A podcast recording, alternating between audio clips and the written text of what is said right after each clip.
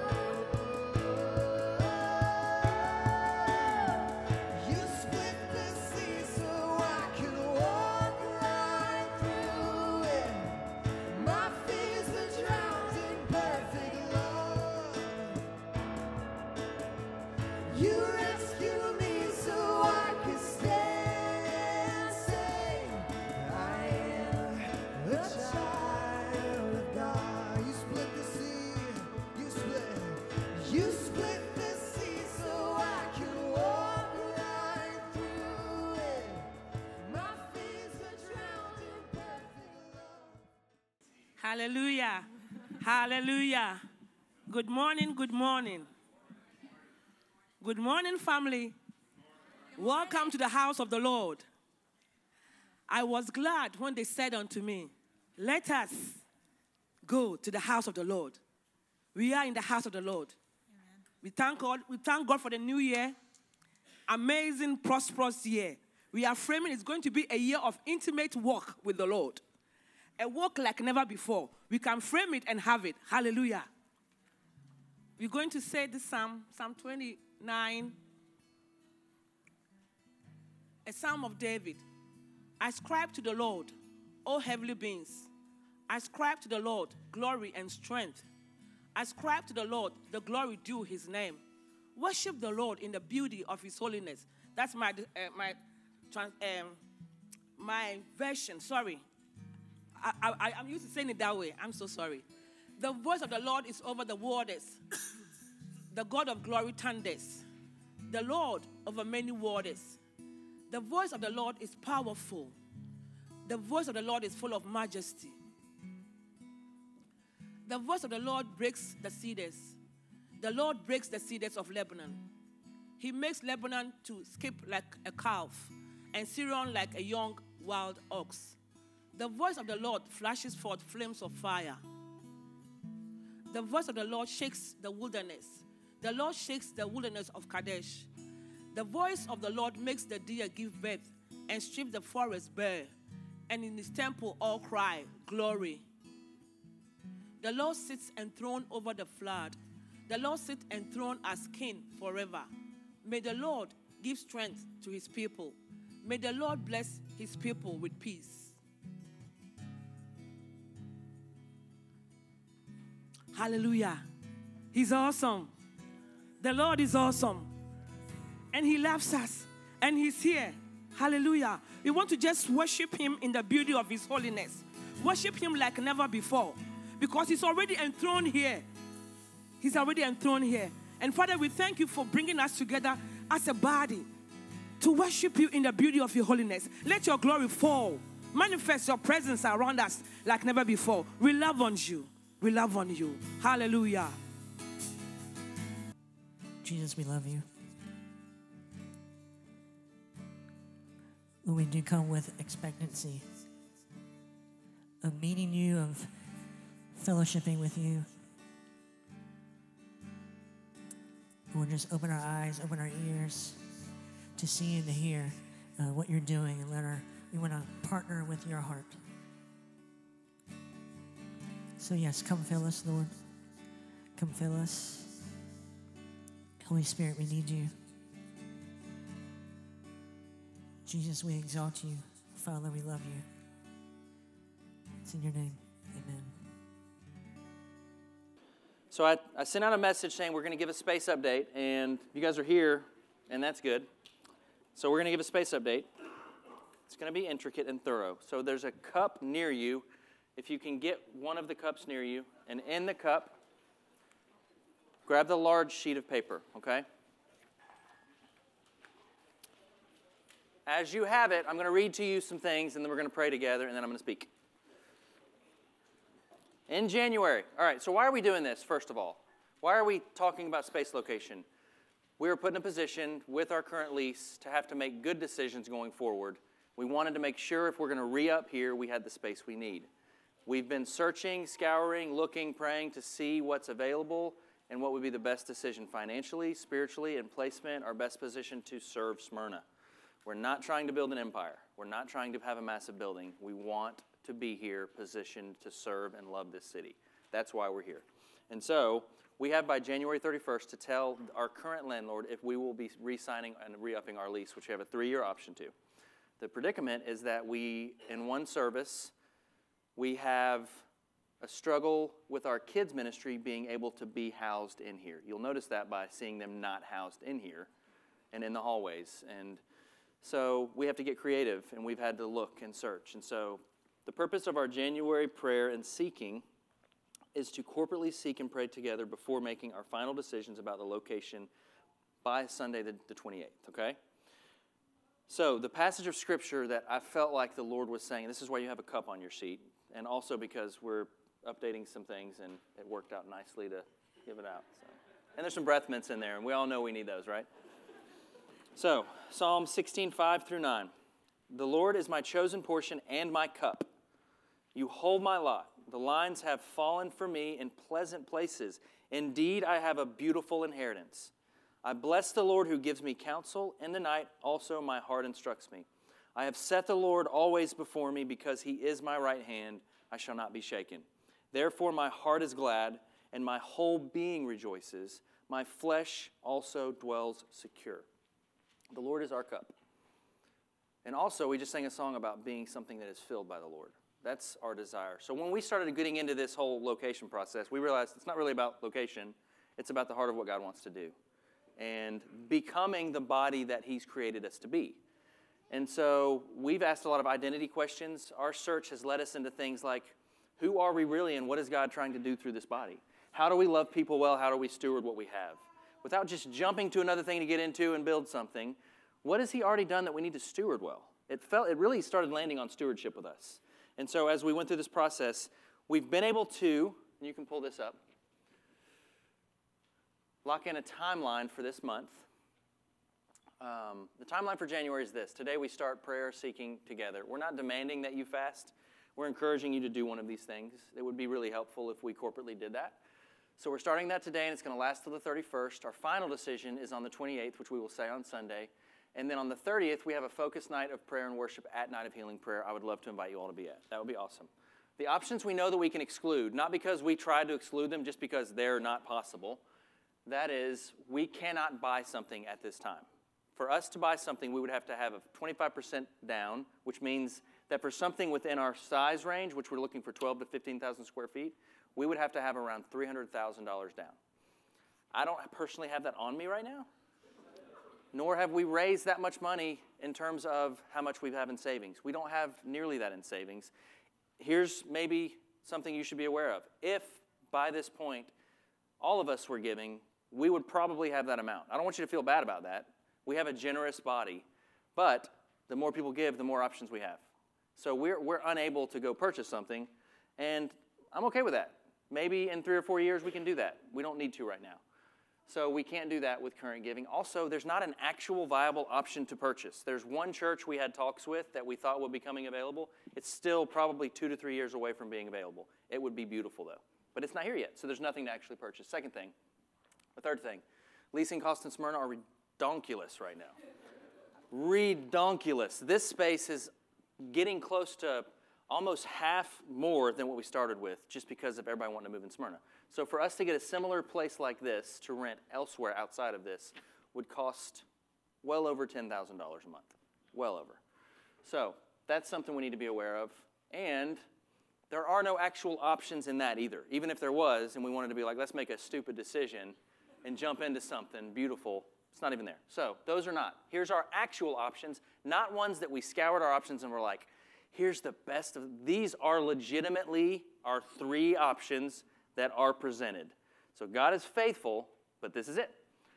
Ozone Fitness. You're all getting a membership to Ozone Fitness because we feel like we should be better looking by the time we get into our. I'm just kidding.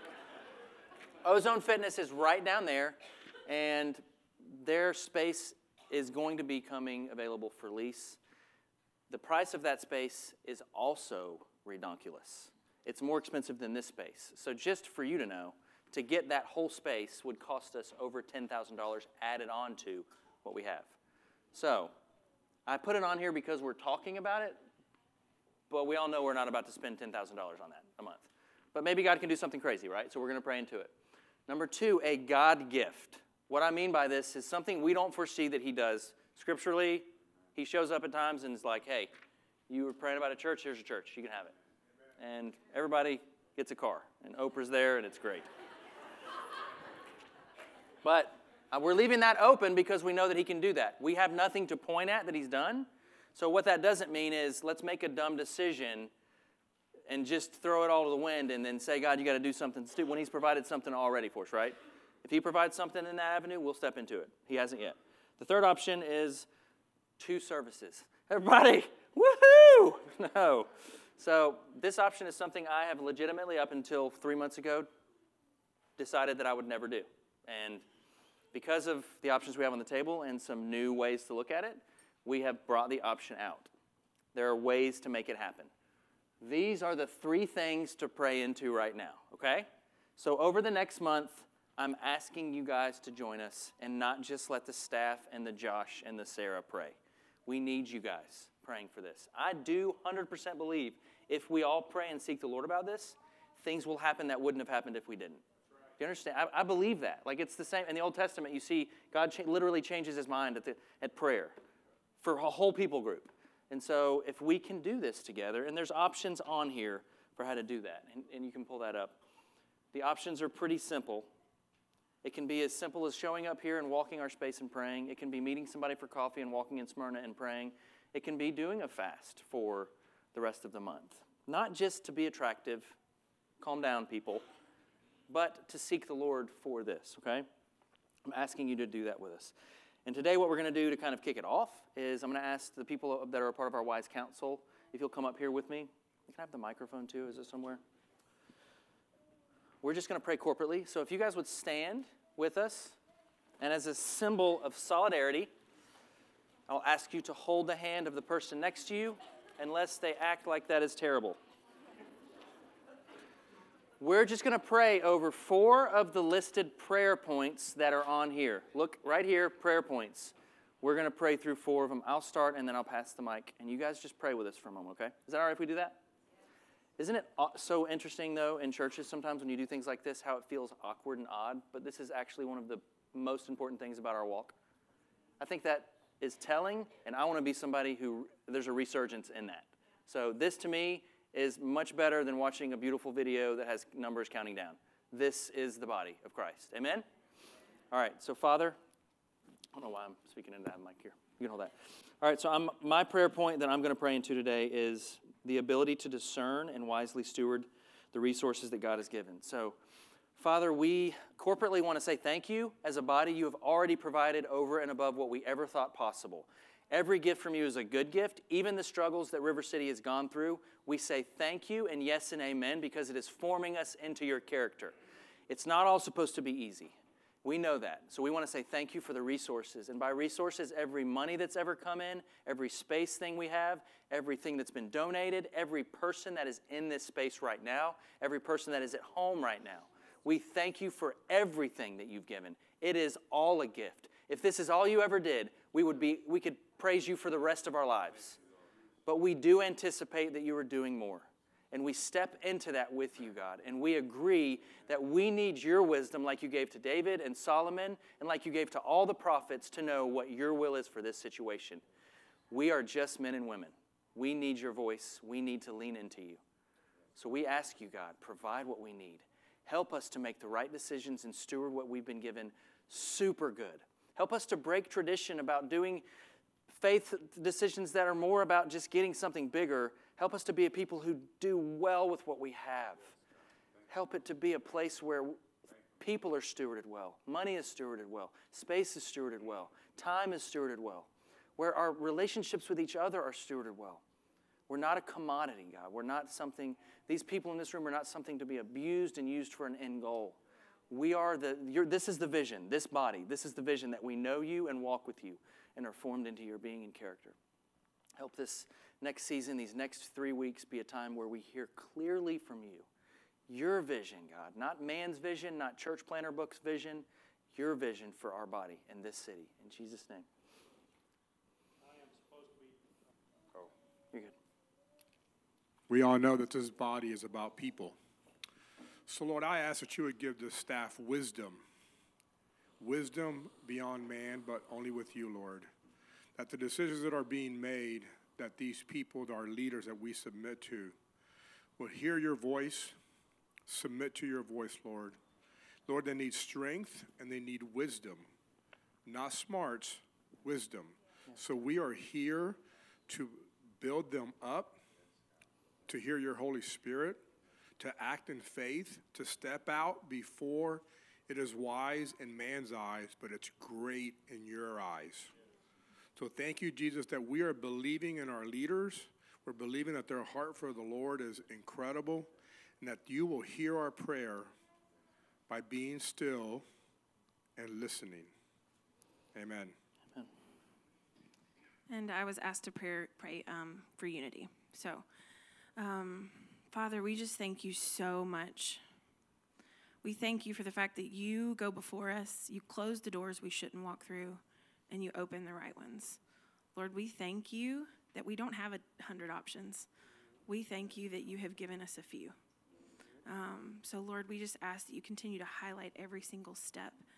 And Lord, as we are standing here today together as a body and as a family, we come in agreement and we speak against anything coming against the right decision.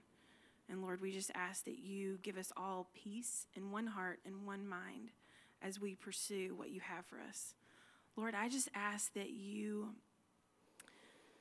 gosh, you just show us all individually. You soften our hearts for what our part is in this. Lord, show us um, as a family, our individual families, what our part is. As our community families and our small groups, show us what our part is. And as our whole body, Lord, show us what our part is. So, Lord, we just ask um, that you unite our hearts together um, and direct us towards your decision. In Jesus' name, amen. Amen. Thank you, guys. Amen.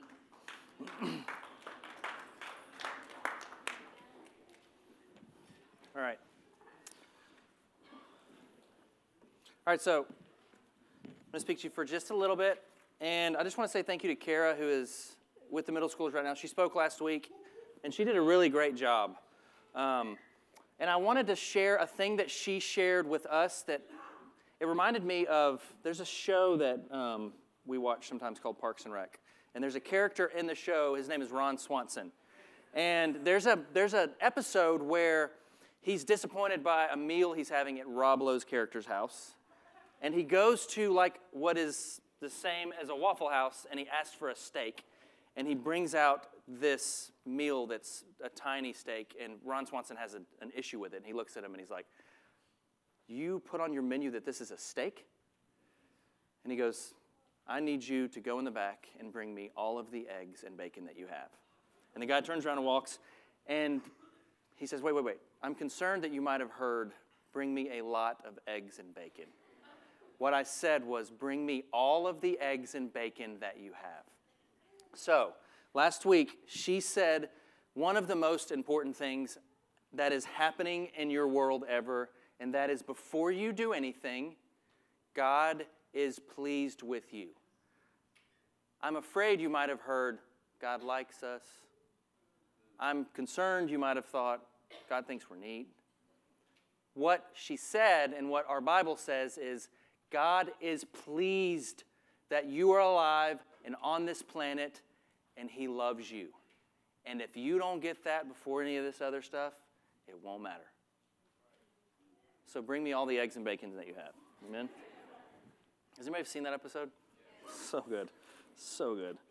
So, we're going to jump back into Mark. And we've been preaching through Mark for about the last 10 months. And I love that we get to do this. It gives us a stable foundation to preach through. I think we all should understand the Gospels. There's four of them. We've talked about that. It's the pictures of Jesus' life through four different individuals.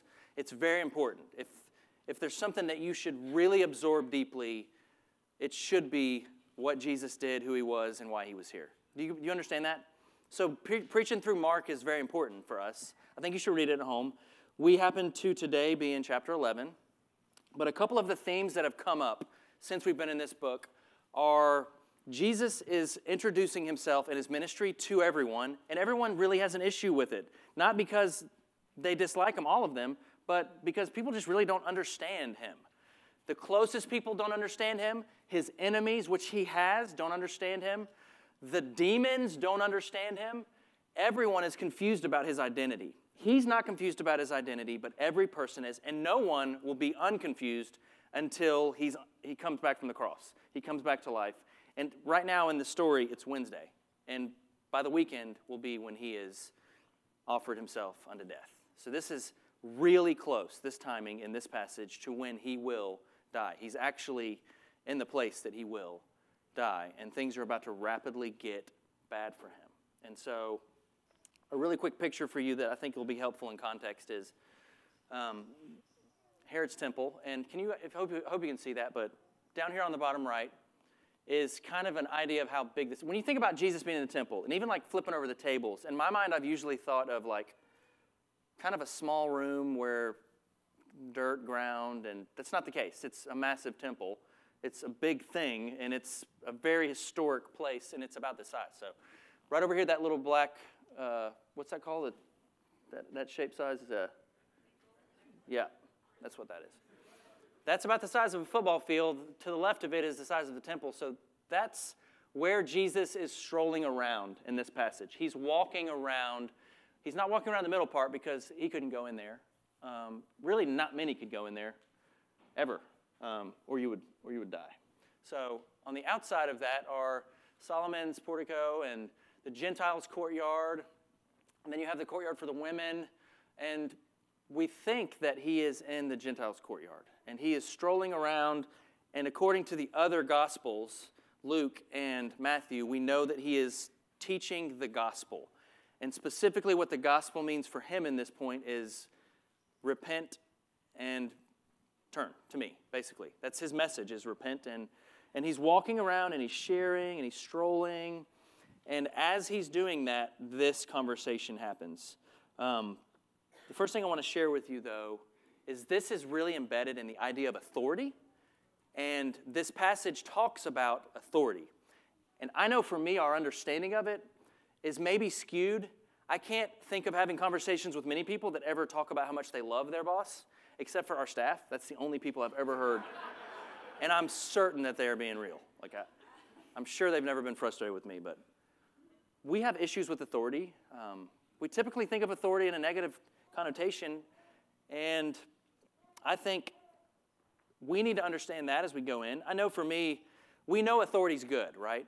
But we know it's awful, and it's some of the worst things that can happen when authority is not good, right? When authority does things that they should not do, it creates some of the largest crevices within us and within groups and within nations and cities that can be created because they're abusing a power that the other don't have. So, authority, we understand it to be important. We typically see it and examine it really clearly. We have a lot to say about our leaders, our bosses. I'm sure you've never said anything negative about your boss, correct? No? But we've typically said things that we don't like about our leaders. This past week, just with my family alone, yesterday alone, just yesterday, my son decided to not stop while we were riding a bike and rode into the street like you do when you want to die.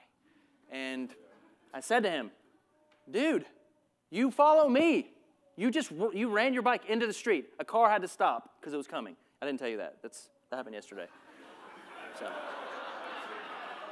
happened, happened yesterday, right out here.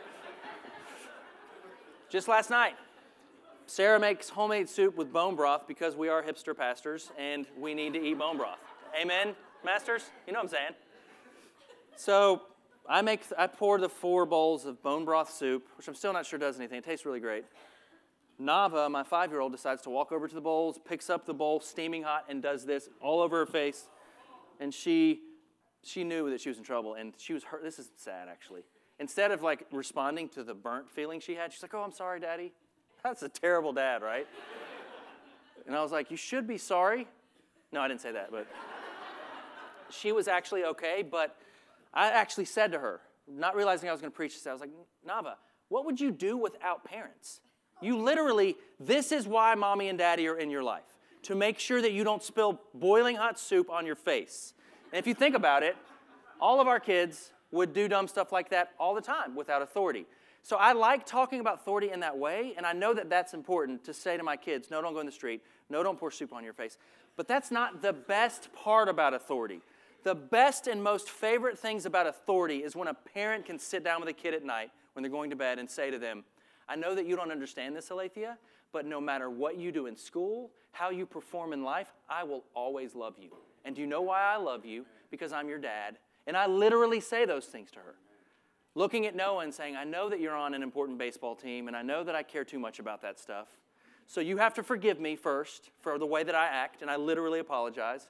And you have to know, buddy, that I think you're the funniest kid and the greatest kid, and I love hanging out with you. I lo- see authority if it's used in the right way. Who wouldn't want that, right? Who doesn't want their parents to say that kind of stuff to them? Correct? So it, authority, as we look at this, it's not just about here's what you do and don't. Authority has so much more responsibility. Authority speaks such deepness in us. Authority, if done correctly, will die for those that it follows, or those that follow. Authority for Jesus is literally in four days from this passage, dying for everyone that's trying to kill him. So his authority looks different. And so that's why he has such a massive issue with the authority that represents his father not being that kind of authority. And so this is a passage that's right on the heels of some things happening in the temple. You remember, it's been about a month since we talked about Mark, or two months, but he goes into the temple, the same temple, he flips over a table, and the people are confused. And so, I digress, and I read to you now 11 27 through 28. And this is in Mark, so if you want to open your Bibles to 11 27, we're going to go all the way to 12 12. I'm going to do bit by bit.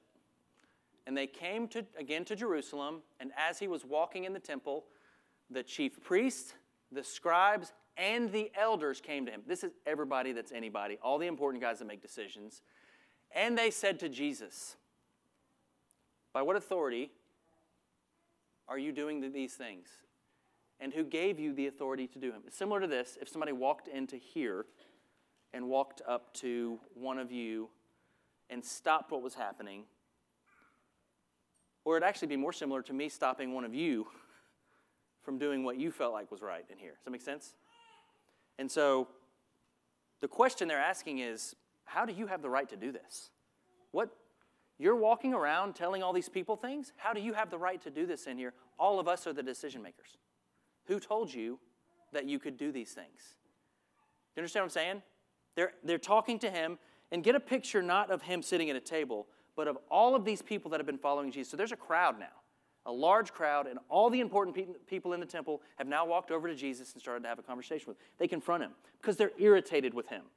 They're irritated that he would do what he's doing where he's doing it. Why would you do that? Do you not understand this is not the place for that?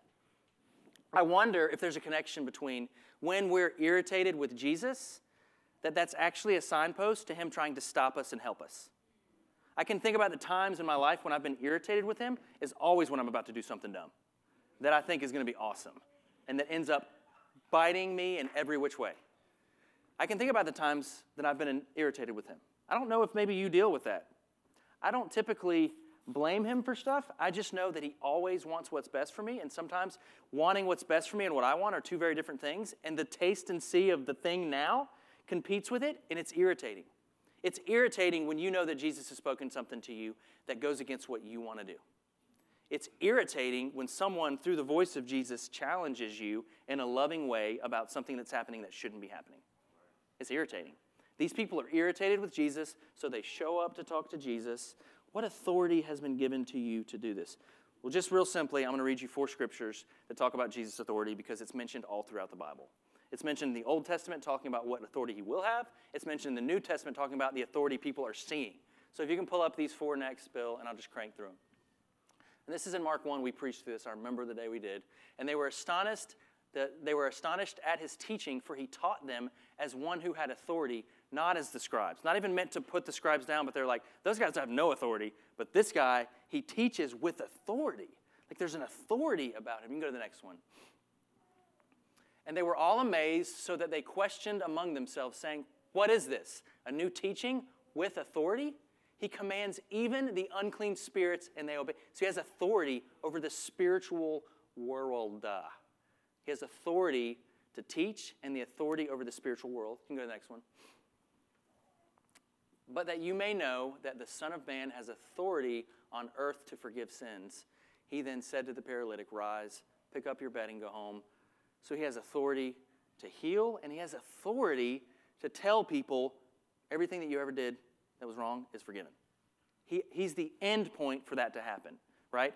So, all throughout Scripture, we see that Jesus has authority, and we see that they don't like his authority because his authority in their life walks into their, into their groups and flips tables over. His authority in their life will supersede, and I struggle so deeply with some of the tones of this passage, and I like that I struggle with it. Uh, and I'll just say this for you in Scripture, when you have questions about things, if you've heard people say, don't question that, you don't, you don't need to listen to those people. If you have questions about Scripture, you need to interact with them. You need to find out what the Holy Spirit is doing in that, in that question, right? I have serious questions about the tone of what's happening. And the reason I have serious questions is because I've seen the gospel preached to people the way that Jesus is speaking to leadership that is hurting people. This message is meant not for the Gentiles, it's not meant for the people who will come to know Jesus, it's meant for the leadership that understands the Word of God and is abusing it. It's meant in a sharp tone to come against an injustice that is happening with the most sacred of things, His temple, where you experience His presence. So Jesus' voice here is stern, it is straight to the point. But this is not the way that he is speaking to the Gentiles and the disciples standing near him. Picture in your mind him speaking to these religious leaders. Dude's just hanging out like this, you're about to, we're about to own you, Jesus, and you're gonna have to deal with it. And he's like, I'm actually pretty good at chess. I'm about to work you over.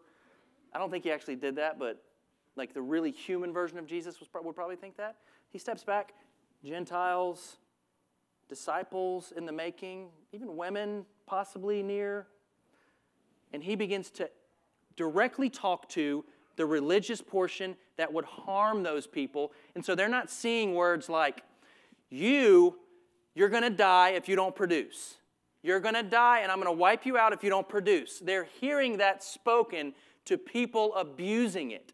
They're watching someone stand for them and say to the thing that's unjust over them, You have no more room in their life. In fact, I'm bringing something different.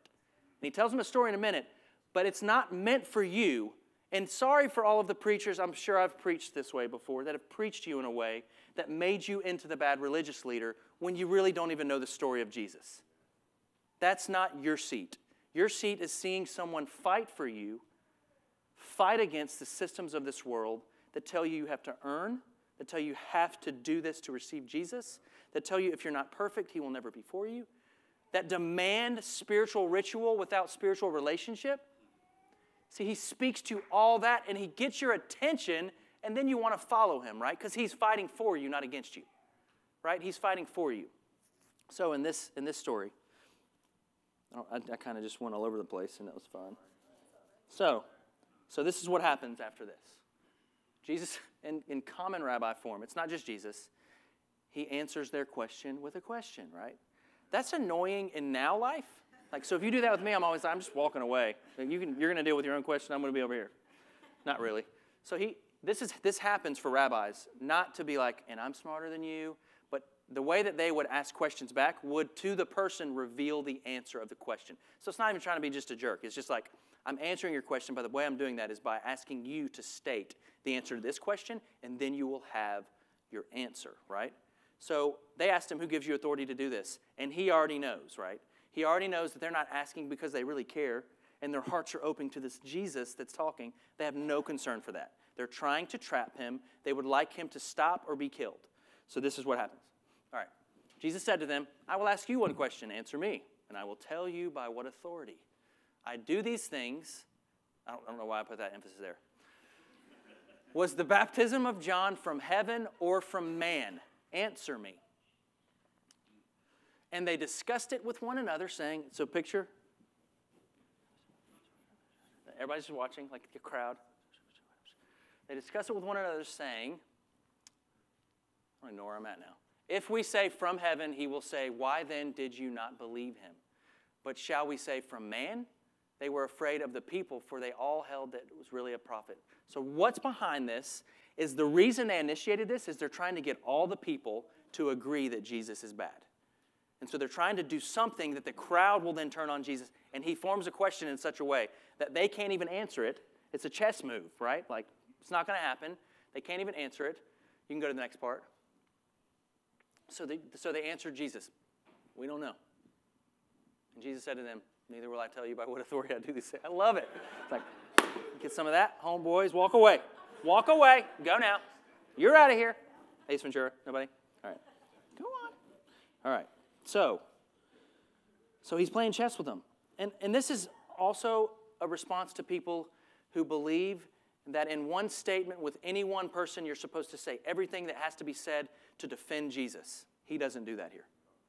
He gives enough to keep the thing going that needs to happen from God. He would have destroyed what was happening if he would have said it all right there. He would have died too early because they would have killed him. But he kept information from them to achieve the ultimate mission, which was that Jesus Christ be realized in people's lives the right way.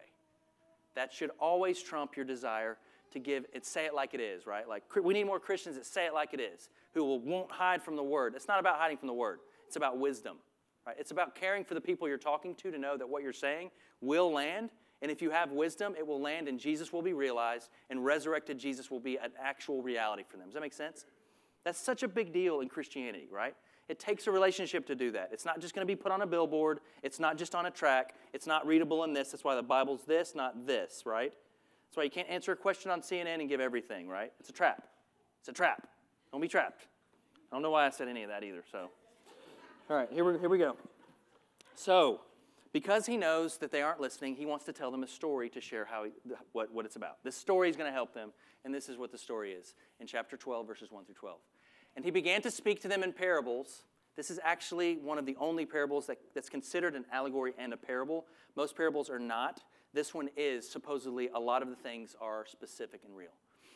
And he began to speak to them in parables. A man planted a vineyard and put a fence around it and dug a pit for a wine press and built a tower and leased it to tenants and went into another country, which is typical, especially in this region, because of the danger in the area. Someone would do that and they would understand it, and he would move to another place and he would lease it out. Okay?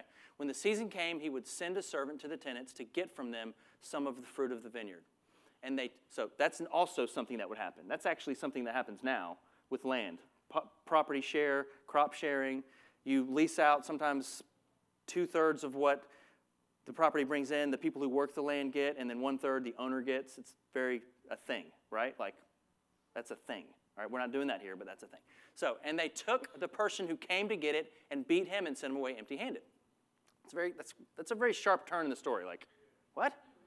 Just he gave you the land. He gave you the land, and then you send somebody to get the money. They keep two thirds, and they beat him. Okay. Against, again, he sent to them another servant, and they struck him on the head and treated him shamefully. Also, what? And he sent another, and him they killed. Wow. Wow, okay. And so they sent many others, and some they beat, and some they killed. He had still one other, a beloved son, and any of your like spiritual wisdom is putting some of this together at this point. Finally, he sent him to them, saying, They will respect my son. But those tenants said to one another, This is the heir. Come, let us kill him, and his inheritance will be ours. And they took him and killed him and threw him out of the vineyard. What will the owner of the vineyard do? He will come and destroy the tenants and give the vineyard to others. Have you not read this scripture? This is also another sharp turn. It goes from talking about wine and vineyards to stones, right? He said, Have you not read this scripture? The stone that the builders rejected has become the cornerstone. This was the Lord's doing, and it is marvelous in our eyes. And then their response. And they were seeking to arrest him. Literally, the thing that he just said is how they instantly respond. And they were seeking to arrest him, but feared the people, for they perceived that he had told the parable against them. They're finally getting it.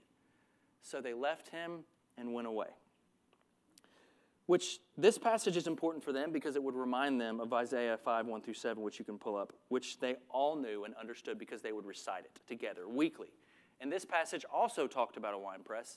It's also the passage of the seven woes. Like it's it's a hardcore story and it's about the Jewish people. Let me sing for my beloved my love song concerning his vineyard. My beloved had a vineyard on a very fertile hill. He dug it and cleared the stones, and he planted it with choice vines. He built a watchtower in the midst of it and, and hewed out a wine vat in it. And he looked for it to yield grapes, but it yielded wild grapes. In some translations, rotten grapes. And now, O inhabitants of Jerusalem and men of Judah, judge between me and my vineyard. What more was there to do for my vineyard that I have not done in it? When I looked for it to yield grapes, why did it yield wild grapes?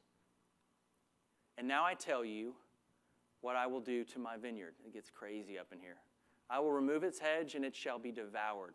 I will break down its wall, and it shall be trampled down. I will make it a waste. It shall not be pruned or hoed.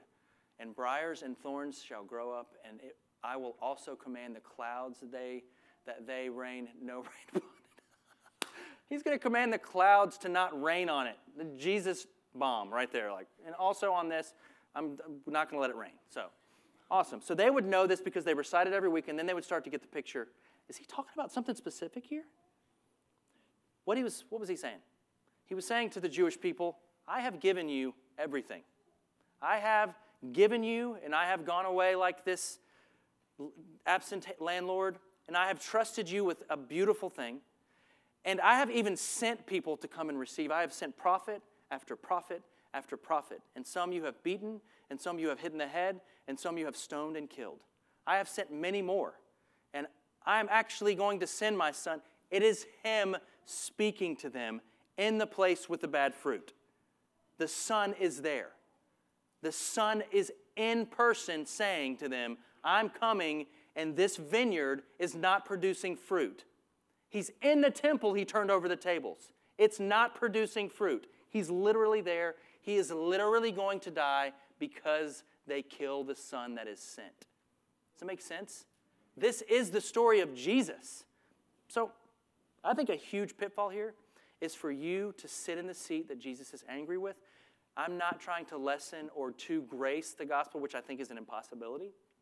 I'm not trying to just say, Jesus wants you to have a puppy dog and a lollipop, and he'd love for you to eat popcorn and watch uh, the notebook for like the rest of your life. Because Jesus is a puppy dog, you know? Like, that's not what I'm trying to say. I'm trying to say to you that Jesus, when he speaks to you and for you, he's trying to offer you everything for nothing, right? He's trying to remind you that even with what you have, right? It's not the Jewish people anymore, it's us, right? Each of us has been created in the image of Christ. Each of us sons and daughters of our King, whether we know it or not. Whether you know it or not, you are a son and a daughter of the King. You look like your father. You might not know it. You might need to be grafted in. You look like your father. You have been given a gift. You have been given so many gifts. You have your life, you have your kids, you have your house, you have your car, you have your money, you have your breath. Even in sickness right now, you're in this room, you have your ears. You have been given an allotment. And He is not desiring that you feel like He is lording over you as someone who comes to kill you. He is sending prophetic messenger after prophetic messenger speaking into what He originally designed for you. And that is for the vineyard to produce fruit. That is for the life that will honor God. That is for the life that will give it all to Him, where He is the one that is in control of your life. He is resoundingly screaming out into our lives as Americans What are you doing with what I have given you? And He is not desiring to kill you. He is desiring to show you that there is purpose deeper than you can even understand. There are things that you cannot fathom. Why choose things that directly oppose Him? Why choose to do things that you know He would not honor? Why do these things when you know that if you have Him as your good Father, good Shepherd, suffering King, servant King, humble Father, as those things that come into your life on a donkey and give you a space and then back off and say, You have freedom, my child. Why not, with the joy of what He's given you, produce the fruit that will come through you because of Him? The vine is Him. So, this message to us as we go into this new year, it's to restructure our goals, like Kara said. Who cares if you have a massive house at the end of this year, right? Who cares if you get that next raise if you have not done with what you've already given you what He wants? And it's not Him speaking to the religious leaders. Remember, He's speaking at the religious nonsense on your behalf. Look what I do to the things that would abuse you. Look what I do to the lives of the enemy. Look what I do to slavery in the look what I do to injustice. Watch what I'm doing for you. Watch what I do for you in four days. I'm gonna die on a cross and I'm gonna come back to life. Nobody's gonna understand it till then. It's gonna be crazy. You're gonna love it. It's gonna take you a while to catch up, and then these little communities are gonna crop up all over the place that look nothing like Herod's temple, but look a lot like family. And we even see the heart of Jesus. You can pull up this next passage. I hope it's the right one. Father of the fatherless and protector of the widows is God in the holy habitation. God settles the solitary in a home. He leads out the prisoners to prosperity, but the rebellious dwell in a parched land. Why would we rebel? I, I understand if you have questions, ask them. That's good. Let's chalk it up. I'm not going to fight you on that. That's good. If you have questions, even huge doubts about Jesus, I applaud that we can discuss that together. But if you know that He is, why, why fight, right? Don't be tricked into the gospel. That's not, it's not a promotional thing. I don't receive any type of like incentive through our transformation network. We're not taking numbers. But why not choose it? If we know that the kind of fruit, fruit that will be produced through it will be kind of fruit that will last forever. I know for me, I'm, I'm going to die in like, I don't know when, but it's going to be before like 50 years, is my guess. Because I'm 40. I'm a man. Anybody who's athletic knows that comment, and I appreciate you. But maybe 80. And by the time I'm 80, I'm going to be looking back on today, and I'm going to have angst about stuff. I was talking to some pastors this past week, and we sat around and said, all of us are sitting up at night about angst. And in 10 years, all the things we have angst about, none of us will care about. The fights that are happening right now, but the things we will have angst about. Think about what you will have angst about in 20 years. Think about what you're going to wish you would have done with your time, whether it's your family, your relationship with Jesus, the gifts He's placed in you as an offering to the city of Smyrna, your community, your family. Think about what are you going to wish that you would have spent that little more time in 2018 to make that little more money? Are you going to wish that you would have had that thing that you won't even care about next year? All the gifts you just received for Christmas, let's be honest. I don't even know what I got last Christmas. But I got a United jersey this Christmas. That was cool. But even next year, I'm not going to care. But I am going to have angst in 10 years if I didn't slow down in this season and listen for the heart of God for our community, if I didn't sit at my kids' bed and pray identity over them every night, if I didn't make every effort to fight for intimacy with my wife, which is not easy for any human, especially when we're both pretty hard headed.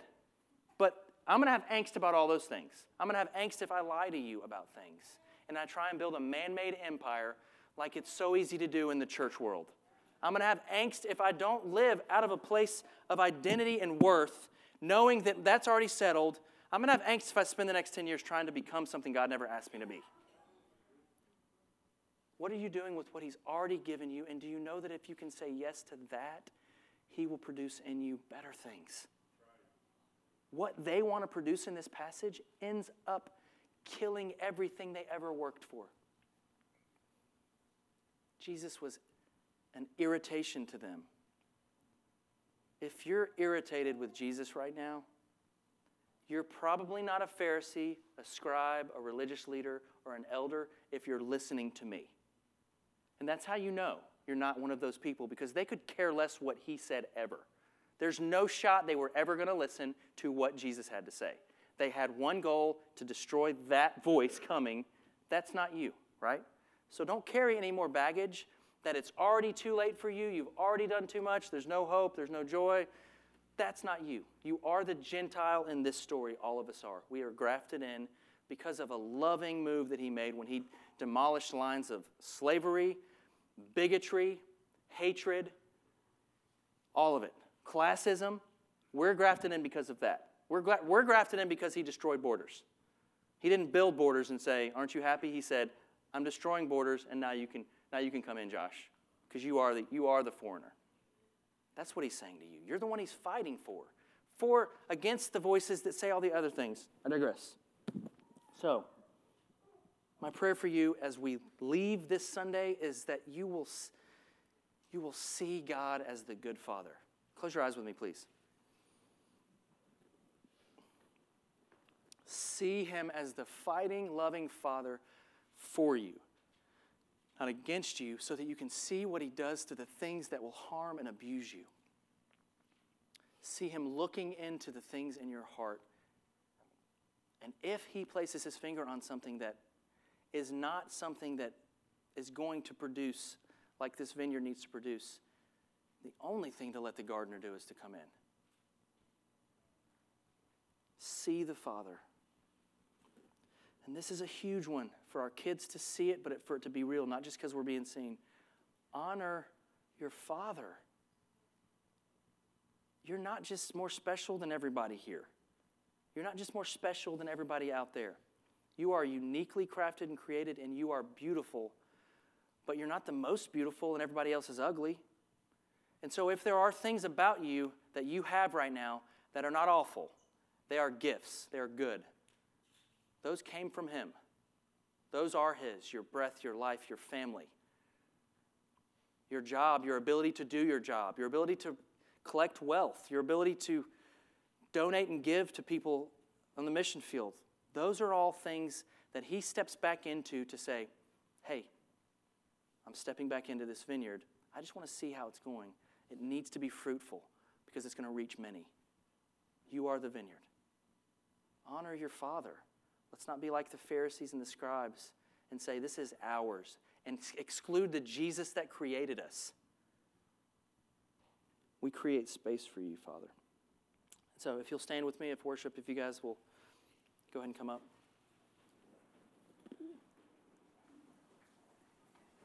I do want to share this, which is off the subject. I do believe there is a spot where we become Jesus to our cities. And I just want to say to you, for anybody feeling called to speak into injustices or things that are harming people, I feel like I'm supposed to warn you in a loving way. How this is how that type of system treated Jesus. And so if, God, if God's put something on your heart to go speak into, I feel like I'm supposed to prepare you by saying, you will be treated the same way, and though your flesh might die, the Jesus within you will rise again, and the message will go. So, for those of you who feel a stirring to speak into injustices, racism, bigotry, uh, just abusive patriarchy, all of these things, understand beforehand, like Jesus did, there's a cost to it. It cost him his human flesh, but also birthed out of it the Spirit of God to touch many people. So, that's my prayer for you. That could be for like a lot of you, but we'll see. So, Father, we just pray together um, that we would steward well. And it would be silly of me as a pastor to pretend like that's all about money. We have to steward our money. We know that. It has to be, all those things are your things. We want to be a giving community. But it's about our time, it's about what we're going to spend our lives on, it's about our conversations. I want to just protect the stewardship of what you've given us. I want to say thank you. So I just want you to picture in your mind as we close. This is some imaginative prayer.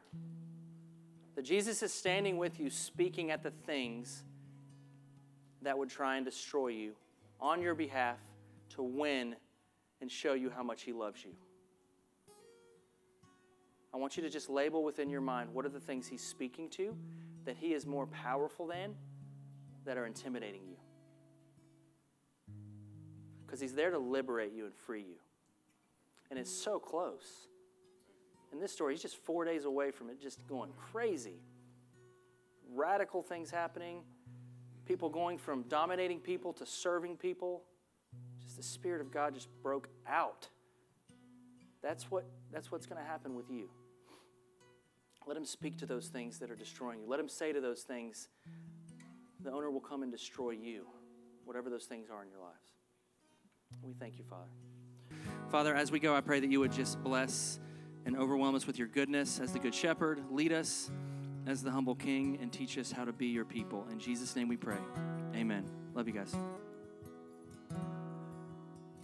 Thank you again for joining us today, and please visit our website at rivercitysmyrna.com.